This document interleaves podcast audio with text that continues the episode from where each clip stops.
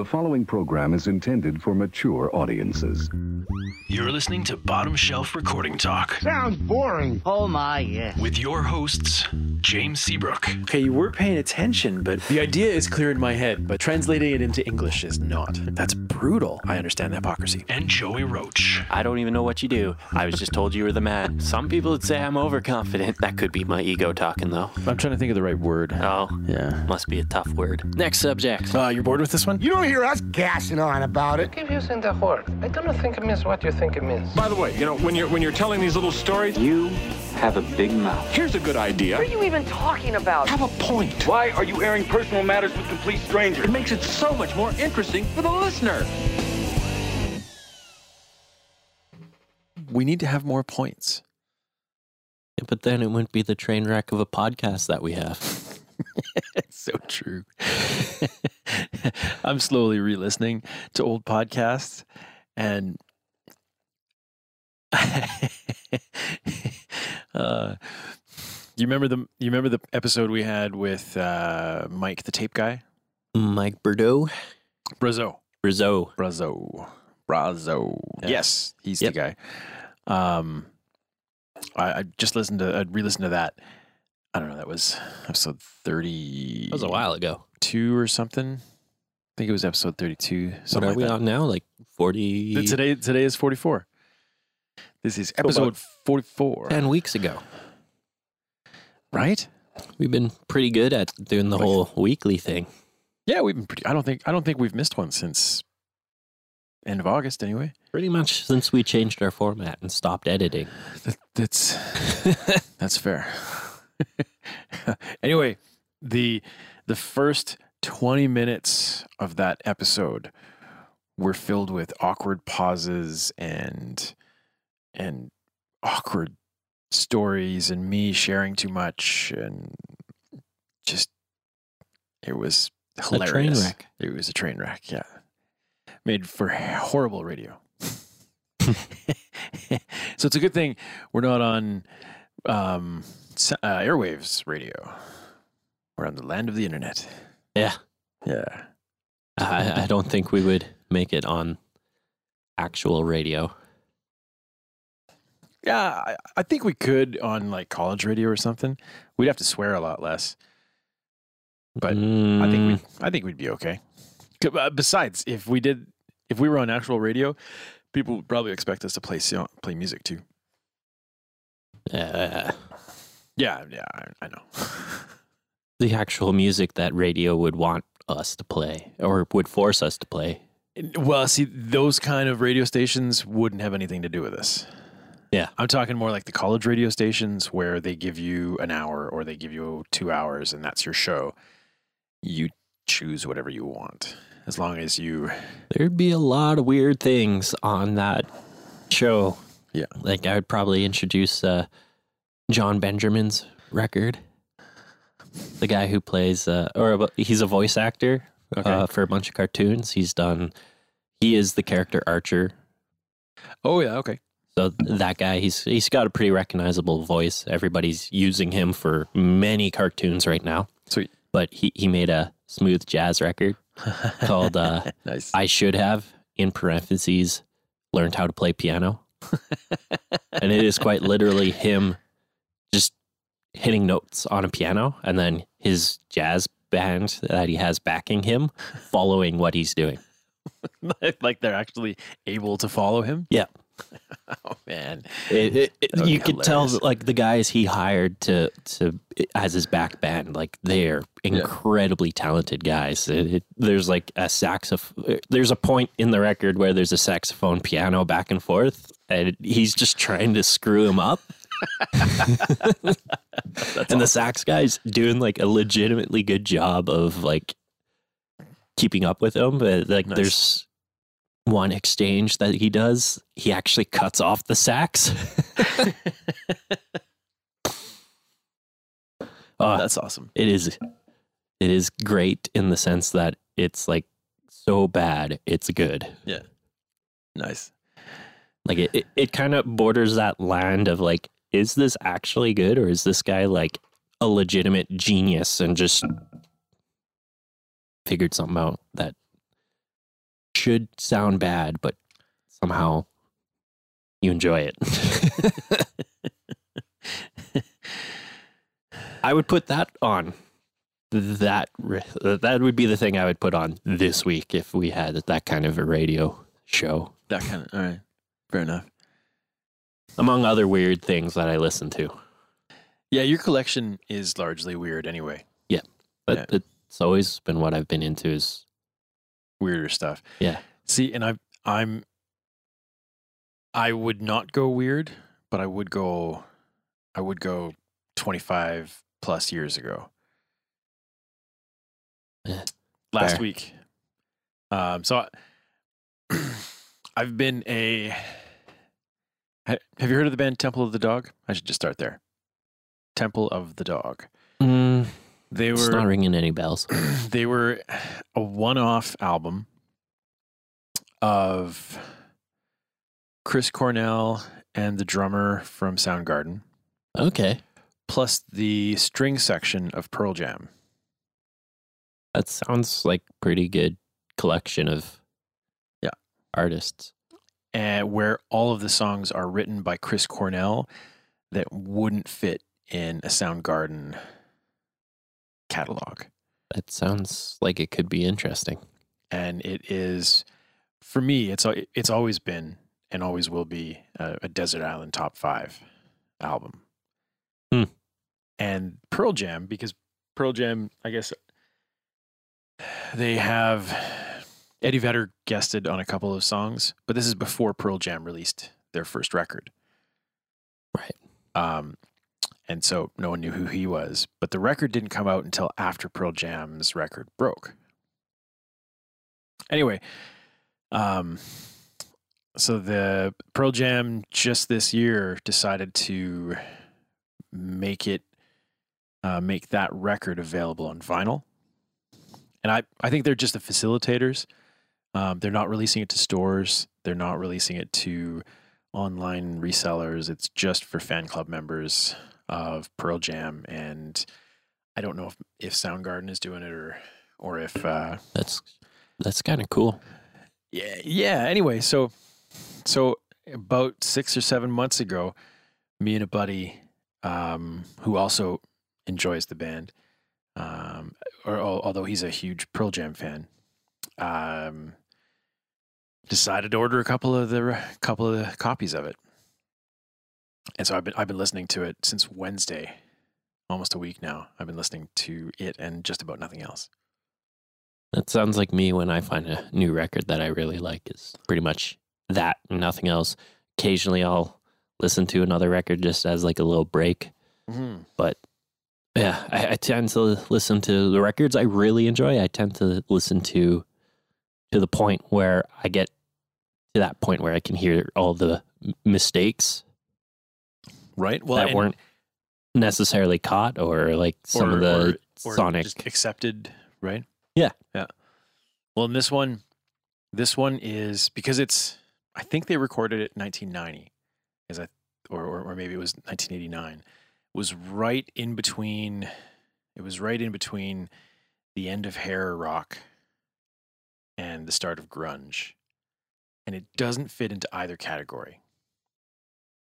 Okay, Um, so it's like the, it, the time period of when everybody's trying to find that next thing, kind of. something like that, right? But it has a lot of it has a lot of uh, songwriting throwbacks to um, to Pink Floyd and to Queen, um, and, uh, uh, and and that kind of like still not quite not quite genre fitting um, influences Mm-hmm. and it certainly it sounds nothing like like Pearl Jam or Soundgarden, but it's got Chris Cornell's voice, which is Right. you know, full of full of blues and full of kind of like pre grunge riffs, um, and nothing nothing that's heavy.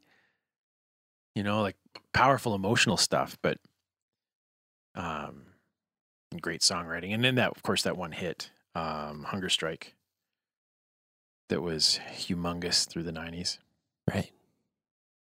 This makes me think of uh, the thing that uh, Sleeping in Traffic's doing with their record. Oh yeah, I, I'm still super excited to hear that. Oh, which version? Are you are, are you mixing the entire thing? No, Oh, okay. I wish I I haven't been sent the files. Uh, I'm going to be uh, pushing to get the files just so I could play with it. Mhm.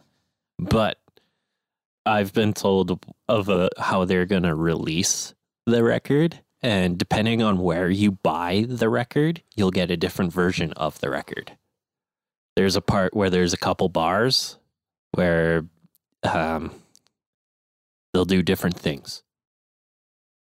So, depending on your version of the record, you will get on one song a couple bars where, like, um, Corey, the singer, he does a thing where he does the uh, Scooby Doo Bop, like, vocal thing Yeah. with the drums, but they're also doing other versions of that uh, on yeah. So if you buy it on Bandcamp, you'll get a different version. If then if you bought it on iTunes or somewhere else, and they did, I think three different versions, Why? just for the fun of it. They they just thought it was fun, and then they they like approached Jamie King, who's a big prog metal. Um, Yeah, I remember you talking about him Yeah. before. yeah, I, I enjoy his stuff, and I, I even kind of convinced uh, Corey to approach him to master their record. And Oh, it- when they approached him and were like, "Would this be a pain in the ass, or would you be open to it?" I guess apparently he said, "Oh man, that sounds fun. Let's do it." Nice. But- See, if it's if it's only a couple bars, as a fan, that sounds annoying. If it was, if it was, if it was like different lyrics, or if it was um, over the course of an entire song, um, I'm not entirely sure how long it is, but it is like a little bit yeah, of a thing, and I think it's like near the end of the record, and th- they're just doing it for the sheer fun of it. Sure. But as a fan, as a fan, just the sound of that, with it in mind, of course, that it's just a little tiny bit Mhm. and not not something significant. I'm annoyed at that. As an art, from an artistic perspective, I I can see the excitement that they would have of that. But as a fan, that's fucking annoying. And and the more I think about it, the more annoyed I am hmm. at that. Like if if if I'm going to be getting different versions of the song or if there's different versions out there, especially if I'm the type of fan that's going to go and try to find all the versions to make sure I have the entire collection and like fuck that. Like I'm I'm really annoyed at that. Now, my annoyance will disappear if it turns out like they're doing they're doing that over the course of an entire song where there's subtle differences of, you know, version 1 and ver- or 1A and version 1B, right? Mhm. Like that that to me is really cool. But I'm if- not entirely sure how they plan on doing it. I just Yeah. know that on there's going to be three different versions of Alright. that particular part, and they're they're I calling it Easter eggs. Like it shouldn't. Sh- you- it- so so it'll be it'll be tiny little things. Yeah, it, it is tiny little things, and it shouldn't make huge difference from song to song. But like a That's super the- fan might actually be like, "Oh, this is actually like this part is different in this version than that version." Yeah. As a as a not yet fan, like I'm super excited and I'm going to buy the record when it comes out regardless. But um as a not quite fan yet because I don't actually know what the full songs sound like. Yeah. I've only heard the the tracks they they recorded here.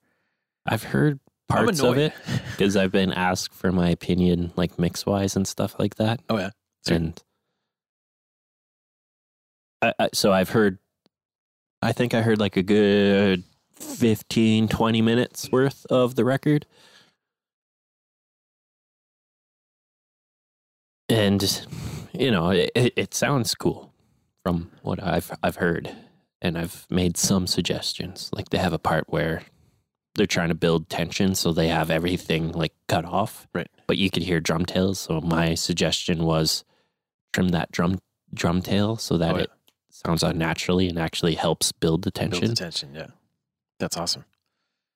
I like that stuff. Yeah. Yeah. Yeah. That was just one of the things I, I, I like noted to him, and I don't know if well, I'm I'm pretty sure Corey did try it out.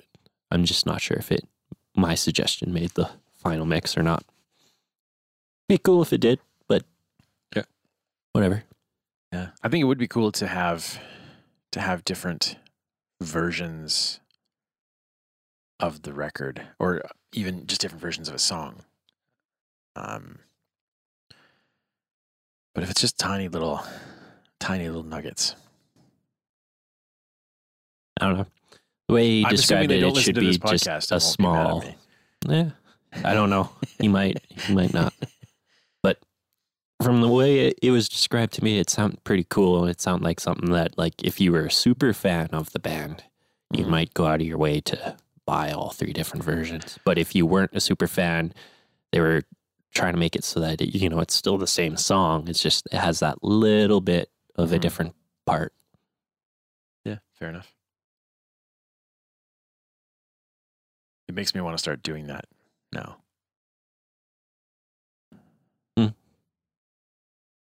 Sounded like a cool idea to me when it was described to me. and and the when you when the idea first left your mouth the cool thing that crossed my mind was lyrics that are subtly different like if you you twist a word here and there that completely changes the meaning of the song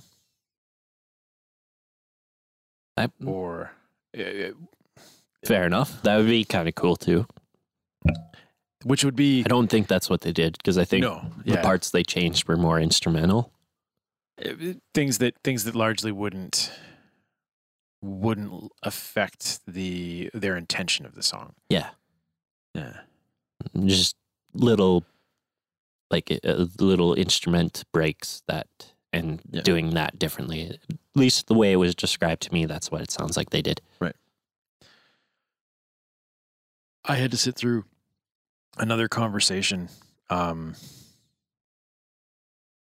I'm, I'm sure I've bitched about this before, but I had to sit through uh, another conversation with a songwriter who admitted that his lyrics don't mean anything. And it was so, it wasn't frustrating this time. It was disheartening. Because So they just put words together. um, well, what it was, um, he would he he would write some music. He would start coming up with a melody, and he would just start fitting words into the melody, and whatever combination of words he ended up with at the end, that was the song. Oh, and and he he fully admitted like he didn't even know what some of his songs were about if they were about anything because they don't they weren't specifically about anything to him you know? and i can totally i can totally see that from a let's discover what this song is about let's let's you know let's see what comes out of us as the words come through come to us through inspiration or whatever but at least at some point you know what it's about and you make it about that. you would hope. You would hope, right? Yeah. Anyway, that was a frustrating thing. And and and you know, I remember very clearly the conversation, but I can't for the life of me. This is this is how specifically this impacted me. I can't for the life of me remember what the guy looks like. Cuz I didn't actually know him. I just remember standing off to the side watching him have this conversation with someone else and being so frustrated that this is happening. yeah. And that's why I I, th- I think that's why when I notice lyrics because I, I usually don't pay attention all that much to lyrics. Right. But when the lyrics do stand out to me, it's and I do research, it it tends to be like that person put some serious thought into their lyrics. Yeah. Yeah, well, um great case in point. Um the guys from Desperado Pilots were here recording their EP two weekends ago. Last weekend of November, I think it was. And Phil, the singer, who I think writes, I think he writes all the lyrics. Um, like he was incredibly crafty um, with wordplay and with specific intentions of his song, and and he'd even he he'd, he'd even spent time once the once they got the scratch tracks down and all the rest of the band was putting their stuff together, he would spend some time listening and you know making sure that he was really happy with all the word choice and and and make sure everything was saying what he wanted it to say and, and all this kind of stuff. And it was it was it was really almost refreshing to have someone like that focus quite a bit on on the details and the minutia. And and you could tell even if you didn't know the inside joke or the inside reference, um, you could tell that every word meant something, even if it didn't mean anything to me yet. Right? Mm-hmm. Flip that around. And even though I'm not as fond of this in songwriting, uh, I know a lot of a lot of people do this. Um, had the guys from Houston Gray um, in the studio last night to do uh, to do the Studio Sunday sessions, an acoustic live broadcast we do on G Radio. And they were amazing. Like I love, I love their sound. I love their energy. Um, I got a copy of their their first EP, um, and I'm really looking forward to to their next full length. Um, but one thing that Joe had mentioned was the songs mean something very personal to him, but he tries to he tries to keep the lyrics much more open to interpretation so that they mean one thing to him, but another listener would hear it and they they might mean something different to them, and another listener might hear it, they might mean something different to them. That's that's pretty cool. Some of Yeah. well, one of my favorite uh vocalists slash lyricist. I don't know, maybe because I can relate to him, I I can tell what he's talking about. yeah, right. Is it like I've I've read like interviews where he talks about his life, and so then it's like I I listen to his songs, hear some of the lyrics that he comes up with, and he he comes up with like some really great ways to describe terrible situations, situations I've even been in, and it's just like, yeah, that is like that, and I don't know. The songs mean that I can t- I know where he's coming from, and I can understand a lot of that. But then talking to some of my friends about the same song, it's completely different to them. It's really interesting when that happens. Yeah. See, and, and I'm, I, maybe I don't pay as much attention as I think I do, but I tend to prefer songs that have quite a bit more specificity in the word choice. Um, Well, uh, this guy does have very specific word choices. It's just the way he words it. You can use it as an allegory for something else, oh, sure. Okay. or and, and usually it's pretty obvious what he's talking about. Like if he's talking about drug use, it's usually pretty obvious that that's what he's talking about. sure. But again, you can use it as an allegory for a bad relationship. Let's say I'm just spitballing. I don't know. Yeah, well, and and I guess I guess all poetry, lyrics, whatever, can have or, most of it can have some sort of open to interpretation type of thing because you're Yeah. trying to fit you're trying to fit a, a lot of idea into what's usually pretty short. But typically story. with this guy, his name's Anthony Green, is he could he can word something that sounds like it should be a cliche, but the words he uses are so far from a cliche. Like he's pretty brilliant with words and Okay. combining them to be something. I don't know. Some of the lines that he comes up with is just like, wow, that is brilliant. Just the way he worded it. Well, and and for me, I do you remember Our Lady Peace? Yep. Raine Maida. Um, I really enjoyed their first two records, and I don't know why because they were kind of on the weird side, but um, he started to I I started to really dislike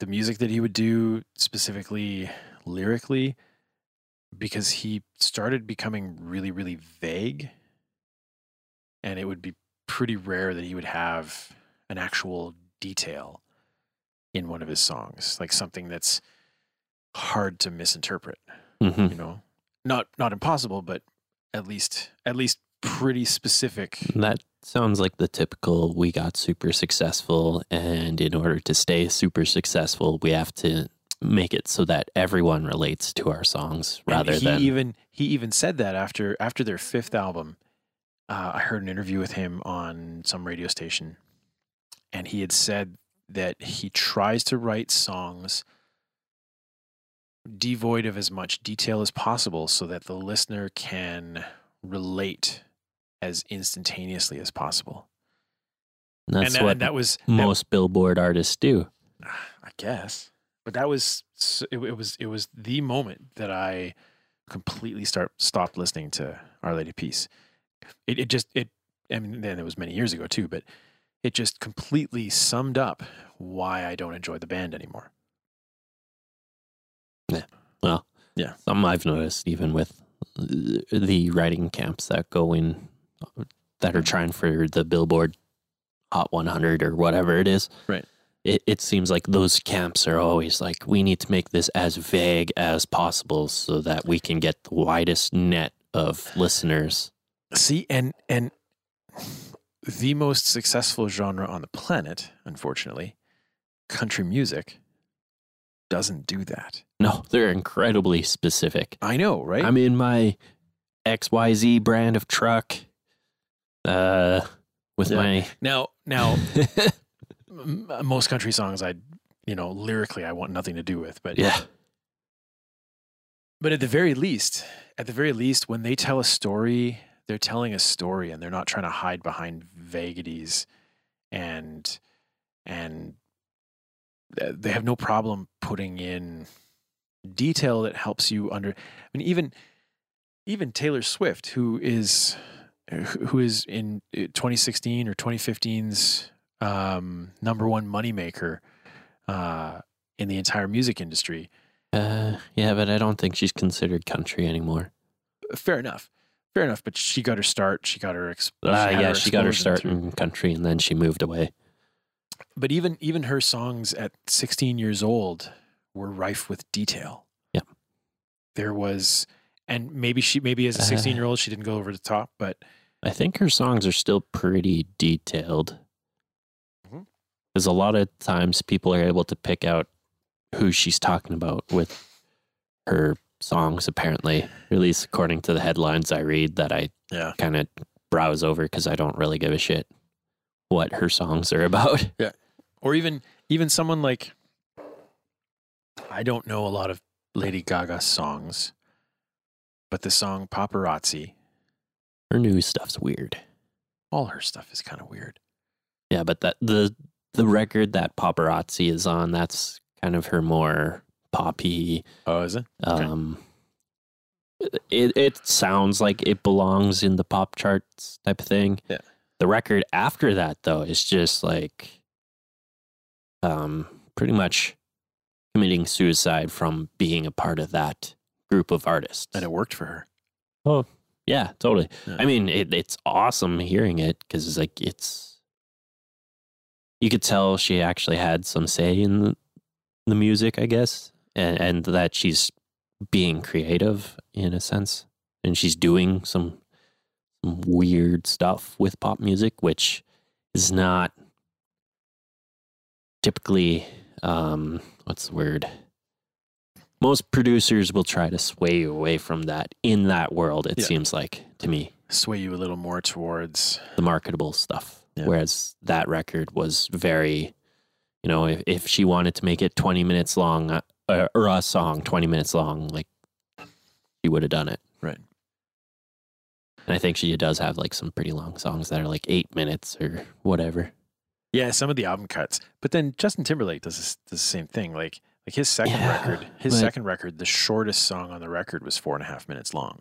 Now they made a whole bunch of radio. he doesn't cuts, do weird things with well, Not not super weird things. like but- his longer songs are still a Timbaland song, and a lot Yeah. of times people want to listen to Timbaland's music It's- for a long period of time because that the- guy is brilliant. it's one of the reasons I I really enjoyed that record.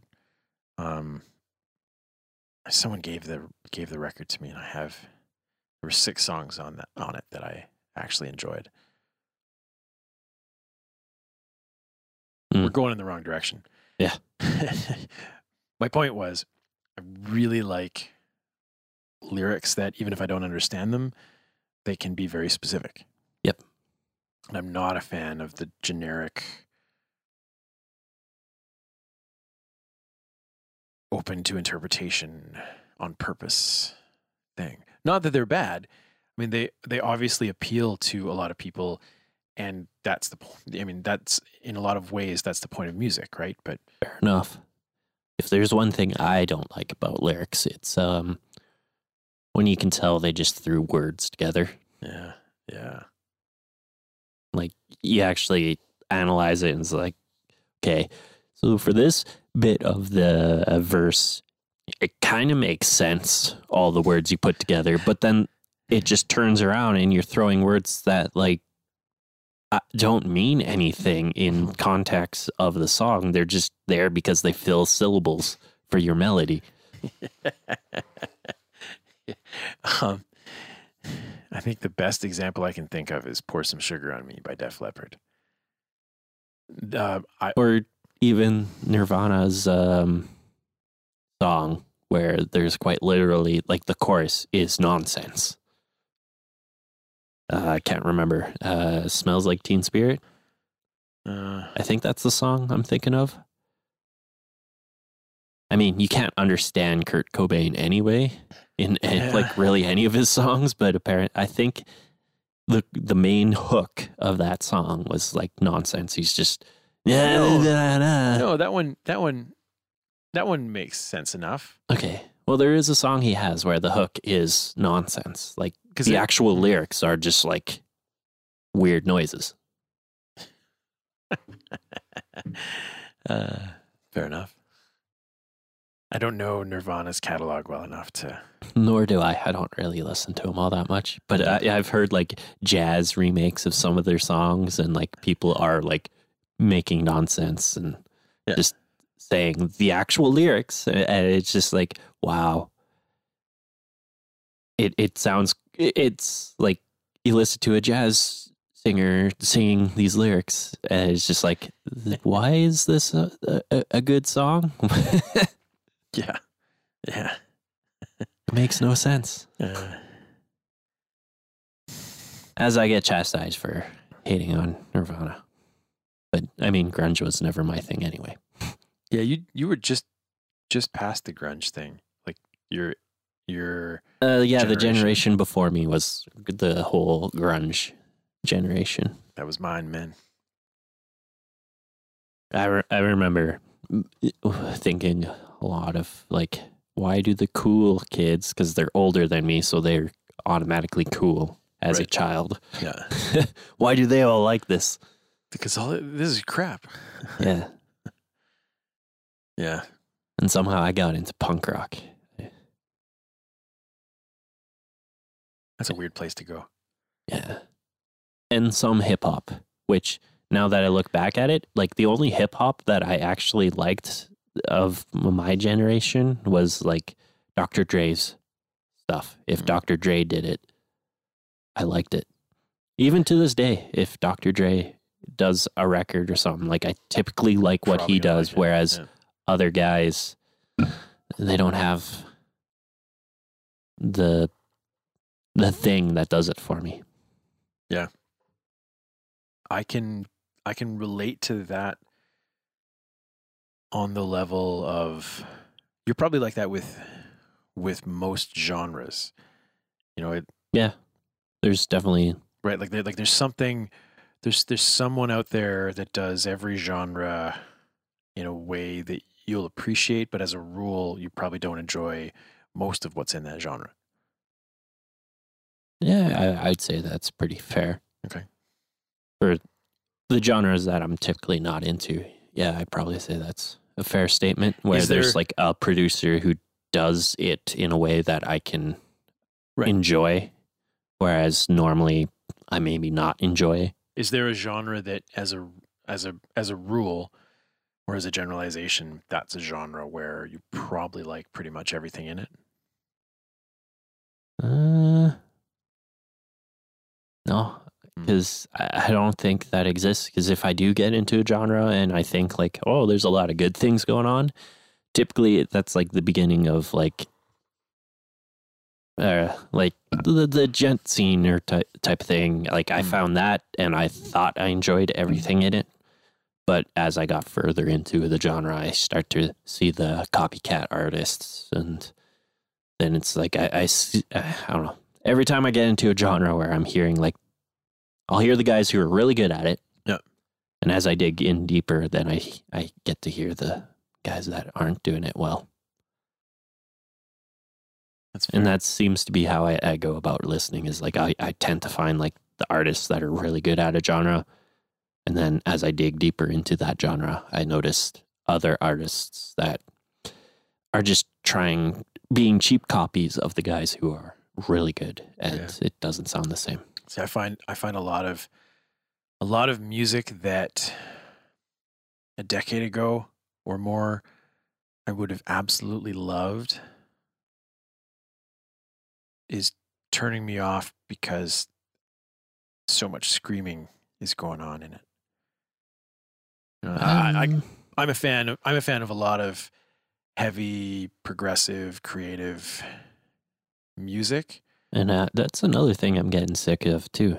I I know like Everybody Talk wants to me to do the screaming. 10 years ago i would have been all for the screaming thing but nowadays it's it's so overused in the heavier genres that it's just like i'm i'm, I'm done Yeah, and and and I know the screaming thing, the the screaming, the growling, whatever you want to call it, um, has been going on for almost twenty years, uh, probably even more. But it Um, started in the 80s there you go. I, I I've never been specifically interested because I don't I, I- I don't enjoy listening to people scream in real life, in music, whatever. Um, and I find so much be, because it's become such a prominent thing. It's almost like it's almost like the mainstream thing to do. Um, I, I find so much music that I would otherwise absolutely love. It just turns me off because there's screaming in it. And just and i and and, and so I, I find so little to enjoy these days. I'm even noticing things that i used to love. I I can't listen to anymore because of screaming. That's fair i don't have anything at that like there's there's one band that i used to really enjoy and i, st- I still enjoy for that matter but they've long since broken up um dead poetic they were a band out of i think they were a band out of columbus Yeah. okay And Sounds they- familiar Yeah, I've I've probably talked to them talked about them before. Okay. Um, they didn't do anything specifically new or creative. They were still they were just kind of in that you know 2004 2007 scene that was you know hard rock with singing and screaming. oh yeah You know, like they like that was really big then yeah, they were just they were just part of that, and they didn't do anything specifically new. I just happened to really like the way they put did their songs together, and they had like they literally it, it was the singer and the guitar player were the only constants through their three records, and the entire band changed for every single the entire rest of the band changed for every single record. Um, and so each record sounds dramatically different. it makes me think of a band i really like um darkest hour I- I think I've heard you talk about them before. Yeah. Uh, I think they started. Oh, I don't remember when they started, but uh, let's say early 2000s they started, and they're still a band, but there's only two members that were a part of the original lineup that are still in it, and it is the I think it's the singer and the guitarist Okay. are the only original members, and the rest of the band has changed. Just kind of comes and goes. Yeah. yeah, A lot And- of bands do that. That that last. A lot of bands that last seem to do that. Well, it's interesting what, like, if you listen from like their first record and you go on, it's like interesting because you can actually hear like the change of members. Um, And the like they had a, a lead guitarist in the band who did all their solos for I think it was two or three records and like there's an era where like that guitarist it, and you can hear their sound was that specific thing. Whereas before it, was like a really punk rock metal kind of thing there wasn't really any solos or anything like that but yeah they had the guitar solos and then like after that they still have guitar solos because you could hear that the second guitarist the original guitarist got better as a player. Yeah. I think from extension of having the one player that they had who was doing the solos and stuff. Because he's also a guitar teacher, strangely enough. And it- it's it's been interesting, but they sound different than that era now. And it's really interesting to hear that. Yeah, one of the one of the bands one of the bands I, I that, that constantly comes to mind when I think about about that kind of thing, how their sound evolves. Um, it's it's hard to separate age from those kind of evolutions too, but Yeah. um, Opeth. Yeah. I'm not a huge Opeth fan, but a lot of their stuff between They um, supposedly, I don't know if this is actually true, but it supposedly have angered a lot of fans with their most recent record. Cause, Oh, really? Yeah, because it kind of sways away from the whole metal thing and is in comparison a lot softer than what they used to do. Well, they've been they've been like they've been steering subtly in that direction for the last 15 years though. Yeah. Well, uh, it's just one of those things about like the metal Yeah. crowd I've noticed that where it's like, oh, you screamed less than on previous records this record, so now we don't like it because you're singing more. Yeah. You know, you're you're actually His showing voice is pretty awesome. Yeah. Well, it's just a thing I've, I've noticed with different Right. b- different bands because even like Between the Buried Me, who's for the most part for like the past ten years has been a prog metal band Right. because there's this most recent record because they screamed less and were singing more. A lot of metalheads are all saying, "Oh, they're no good anymore because they scream less." It's just like eh, eh, he's showing that he has more talent, but somehow you don't like it anymore. And, and but yet you all want an increase in talent on records. Uh, it's just it. Yeah. It baffles me. Metal. But they're metal Love it to death, but metal seems to be and and and I'm I'm going to anger a lot of metalheads with this. But metal seems to me No, you know what? That's not even a fair statement. Now you're So- angered him because you're not going to say what you were going to say. Well, I- was gonna call I was gonna call a lot of metal fans, um, and and and and I'm and I'm I'm overgeneralizing here, so I already know that my comment is not correct. But I was gonna call a lot of metal fans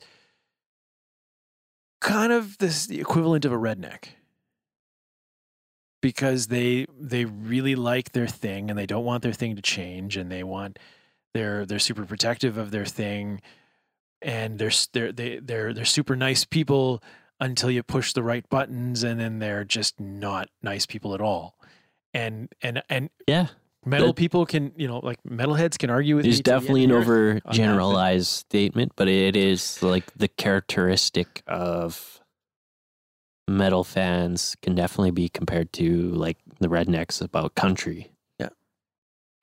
Yeah. Yeah. Because, you know, rednecks about country, you introduce an 808 in their their country music and then they get all up in arms that you're right bastardizing their music. oh no there's a black man singing country music the world is coming to an end That I wouldn't be surprised if that was a complaint from It- it- somebody. It, legitimately was. There was a Darius Rucker, lead singer of Hootie and the Blowfish, Mhm. who is a black man and a wonderful singer and a wonderful songwriter, started doing country music uh, four, five, six years ago, maybe. Um, and he's he's having some really nice success. And I actually really enjoy his voice in country music. Um, not that I've paid a ton of attention to it, but the stuff that I've heard, I've enjoyed. And there has absolutely been an outcry because suddenly there's a black man singing country music. It's just, you know, he, he's not he's not the first. He's certainly not the last. But just the fact that there was, it was just fuck. Yeah. It it baffles me how it's how country music is still making more money than everything else, but Yeah. at the same time, it doesn't. So, I'm glad things like that don't really seem uh, noticeable in the metal scene. It's more just Very like true. the Yeah. way you do it is what they get up in arms Yeah. about. and yeah. and the thing with metal guys is they are they may not be they may not be and again I'm overgeneralizing right but I notice a lot of metal scene I want to choose my words carefully here um, they they may not be racist Okay. but there is definitely a lot of anger issues and there is definitely a lot of prejudicial treatment um, and for example it's more common for me who i dress half like a like a guy that should be in a construction zone and half like a, a comic book geek Okay. and I, the only place I ever feel judged because I don't, I don't quote unquote fit in is at metal shows.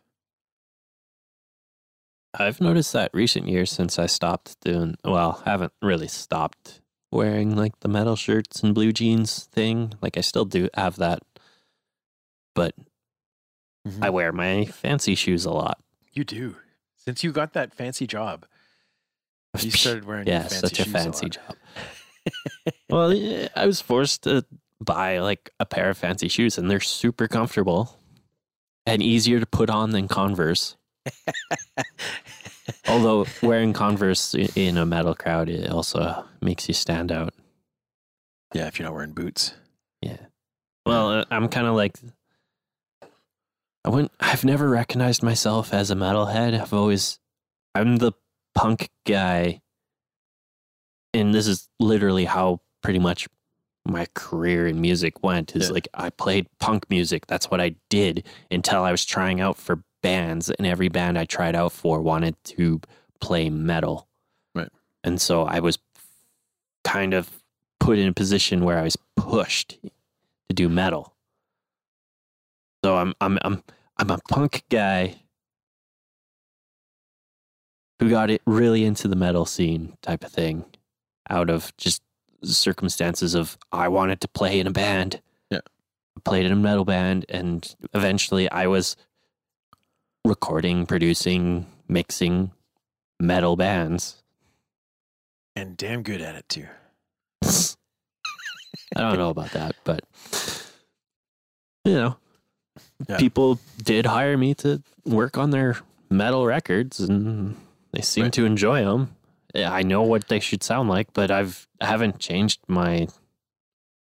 Well, I haven't changed much about who I am as a person. Like I am the Converse wearing band T-shirt, blue jeans, pretty punk rock ish looking guy, but I am a, uh, am I got that leaning into metal that metalheads Right. are able to accept. But I think a lot of metalheads know that I'm I'm probably lean more on the punk rock side of things. Right. As they're judging me. Except when I'm wearing my my fancy shoes, I, I they probably look at me differently. You know, one thing I notice um, in the metal scene, the judgments tend to come from fans that aren't also musicians.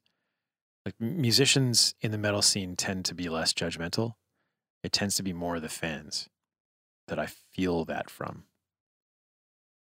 Now it's hard to tell when everybody's in the crowd, but Fair enough. I haven't, yeah, I don't know. Part of being in that scene, I haven't noticed any like do you poor treatment. do you because you, you dress largely you dress very punk and metal. Um, do you ever feel when you're in in some other scene? Do you ever feel judged or or or or It's hard Eh, to never you say. really notice? Um, I don't know. As I get older, I I- maybe it's because I care less about noticing what Yeah. people see of me. But like if I go to a pop show, because there's a pop artist that I like, because I do listen to a lot of music. Mhm. So you know, occasionally I go to some shows that maybe I don't fit in, Yeah. you know, stylistically. Right. Um, but I, when I was younger, I did notice that I would get some weird looks of like, "What are you doing here?" Yeah. no one's ever treated me, I, and I think it's because of the notion of like that person looks punk rock or metal esque. Like Yeah, a lot of people are scared, or people who are not a part of that scene Don't understand it. or don't understand it. Uh, They kind of tend to be a little hesitant to approach you and be a jackass to you. Now is that is that possibly because over the last I want to say over the last 10 15 years the the fan base has blurred a lot. You know, like It's possible. um like it, back in my day With the invent of the internet, everybody's listening to everything anyway. Right. Th- that's exactly it. You know, like there there are people who love this country song and love that heavy metal song and love that hip hop song and love and this this and classical song stylistically too, like there are genres that that crossover quite a bit. taking over certain spots. Like EDM is, you could tell EDM uh, has taken a lot of stylistic th- things from the punk rock scene. oh yeah. Yeah. Because like there's the whole, sh- I don't understand it, but there's people who are shaving one side of their head instead of both sides of their head. Isn't that isn't that just the Skrillex thing? Well, but Skrillex came, or like his, he was in a band and toured successfully in a Yeah. like a They're like a really Punk rock screamo screamo band. band. Yeah. Yeah, and then I, th- I don't know if he got kicked out or quit the band, but he was no longer a part of the band, and he started the whole EDM thing. He didn't start it, but Well, he he started as dubstep. Like he, his own. yeah. he he started doing his own thing, which was EDM. Yeah. and he coined, well, he helped popularize uh, the, Yeah. whole dubstep thing. Yeah. and then yeah, everybody started copying him stylistically. But I think he shaves both sides of his head. He just flips flips it over to the one so side. much of his hair onto one side that people are just shaving the one side of their head. Yeah. I mean, I could be wrong, but I and really I don't give a shit. yeah. That's what people think I do, but like a lot of people think I'm a DJ because I wear my hair over to one side and you can't see that I have both sides of my head shaved. I People don't- actually think you're a DJ? Yep, at work, yep. Interesting. I get asked about DJ controllers all the time because they think that's what I do. Yeah, I is that is that more just a fact of of you being uh like are, are you the only guy that gets those questions? Because like, other people do get them. I would- I would but I, have noticed that there are people who actually like, oh, he looks like he is uh, part of the DJ crowd, so let's go ask him. yeah, and enough. I mean, I think a part of that is because of like the electronic music stylistically, they do they do take like a lot of pop, uh, punk rock influences With like the- their neon colored hair or weird things like that. I I think they take a lot of influences um musically as well. Um And I think Skrillex has something to do with that. yeah, that's fair. he, like I said, he, he did come from like a punk rock screamo background, Right. and he helped popularize his particular genre at the time when he was like 16 and was singing in this band. And then as he was in his 20s, he popularizes dubstep. And Right.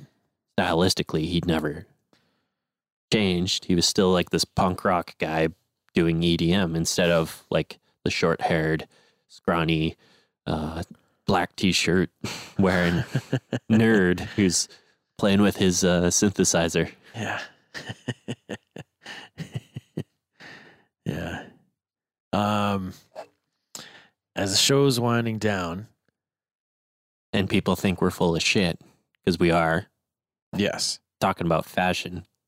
Again, thing that we're not even- fashion and hair.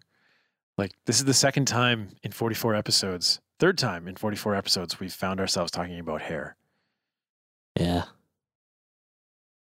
I'm not going to say a sexist remark this time. uh, we didn't get we didn't get that much backlash from that one. no? Not that much. Just one or two? Just a few. Yeah.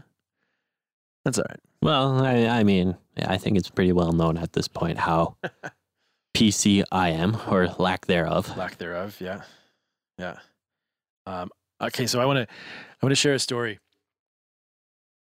These last few minutes, Yeah. and I would love your peanut gallery comments Okay. throughout. So, had a session on Saturday where um, uh, a handicapped gentleman, a quadriplegic gentleman, uh, had written a song. Uh, a co-writer helped him uh, write the music to go along with his lyrics, and and we got together a group of musicians on Saturday to record it. The drummer couldn't couldn't make it um, because he had a death in the family, and uh, was just through all the the complications of of that, just couldn't make it. So we had to improvise last minute. Um, and one of my students did his absolute best, and I'm so grateful that he was willing. Um, but we actually had to separate to to get even just the simple um, drum rhythm down. We actually had to separate the shells from the hardware, and literally, literally, we it was two limbs at a time. That was all we could record, and so we did kick and snare Okay. in one pass. And we didn't even we didn't even bother with toms. Kick and snare in one pass. And then ride cymbal and crash in, another, another. pass. Oh, man. Yeah. Yeah. And it, it took us it must have taken us three and a half hours just to get to that point. And the the kick and snare um super simple. We try to keep it super simple, but we even took a two bar sample that was pretty close and looped it. You know, stops in the right places, obviously, but um, Ah, it almost have been better just to program the drums, I think. Well, and and because I had a couple students with me on Saturday, I really wanted them to have the experience of recording and or specifically setting up uh, a drum kit. Okay. You know, because don't well, get that all that often. yeah, right? that, that, But- okay, that sounds fair as to Yeah. why you did it the way you did it. I may go back and I may go back and program something, um, just to kind of spice up the performance. But Yeah. yeah, it was uh, it was a rough, stressful day. And again, I'm I'm super thankful for the guy that that gave it a shot because he's he's not a drummer, beautiful piano player, not a drummer, and Okay. and he got himself pretty frustrated through the process too. Ah, yes, okay. Um, Yeah. we're working on some guests. Yeah. We're Uh, uh, in a couple of weeks or something like something that. Something like that. I haven't heard back. We'll get confirmation, but we gotta All go. So uh, Yeah. see ya. Too early. Follow our hosts on Twitter at Two Bodies of Water, Got that mic in a comfortable spot yet? I'm still working on it. at Joey R. Engineer. I can't even talk. I don't remember what my point was. This is a boring podcast. Um, I realize at at the end of this, we didn't introduce ourselves. On to the internet you go. Go switch off.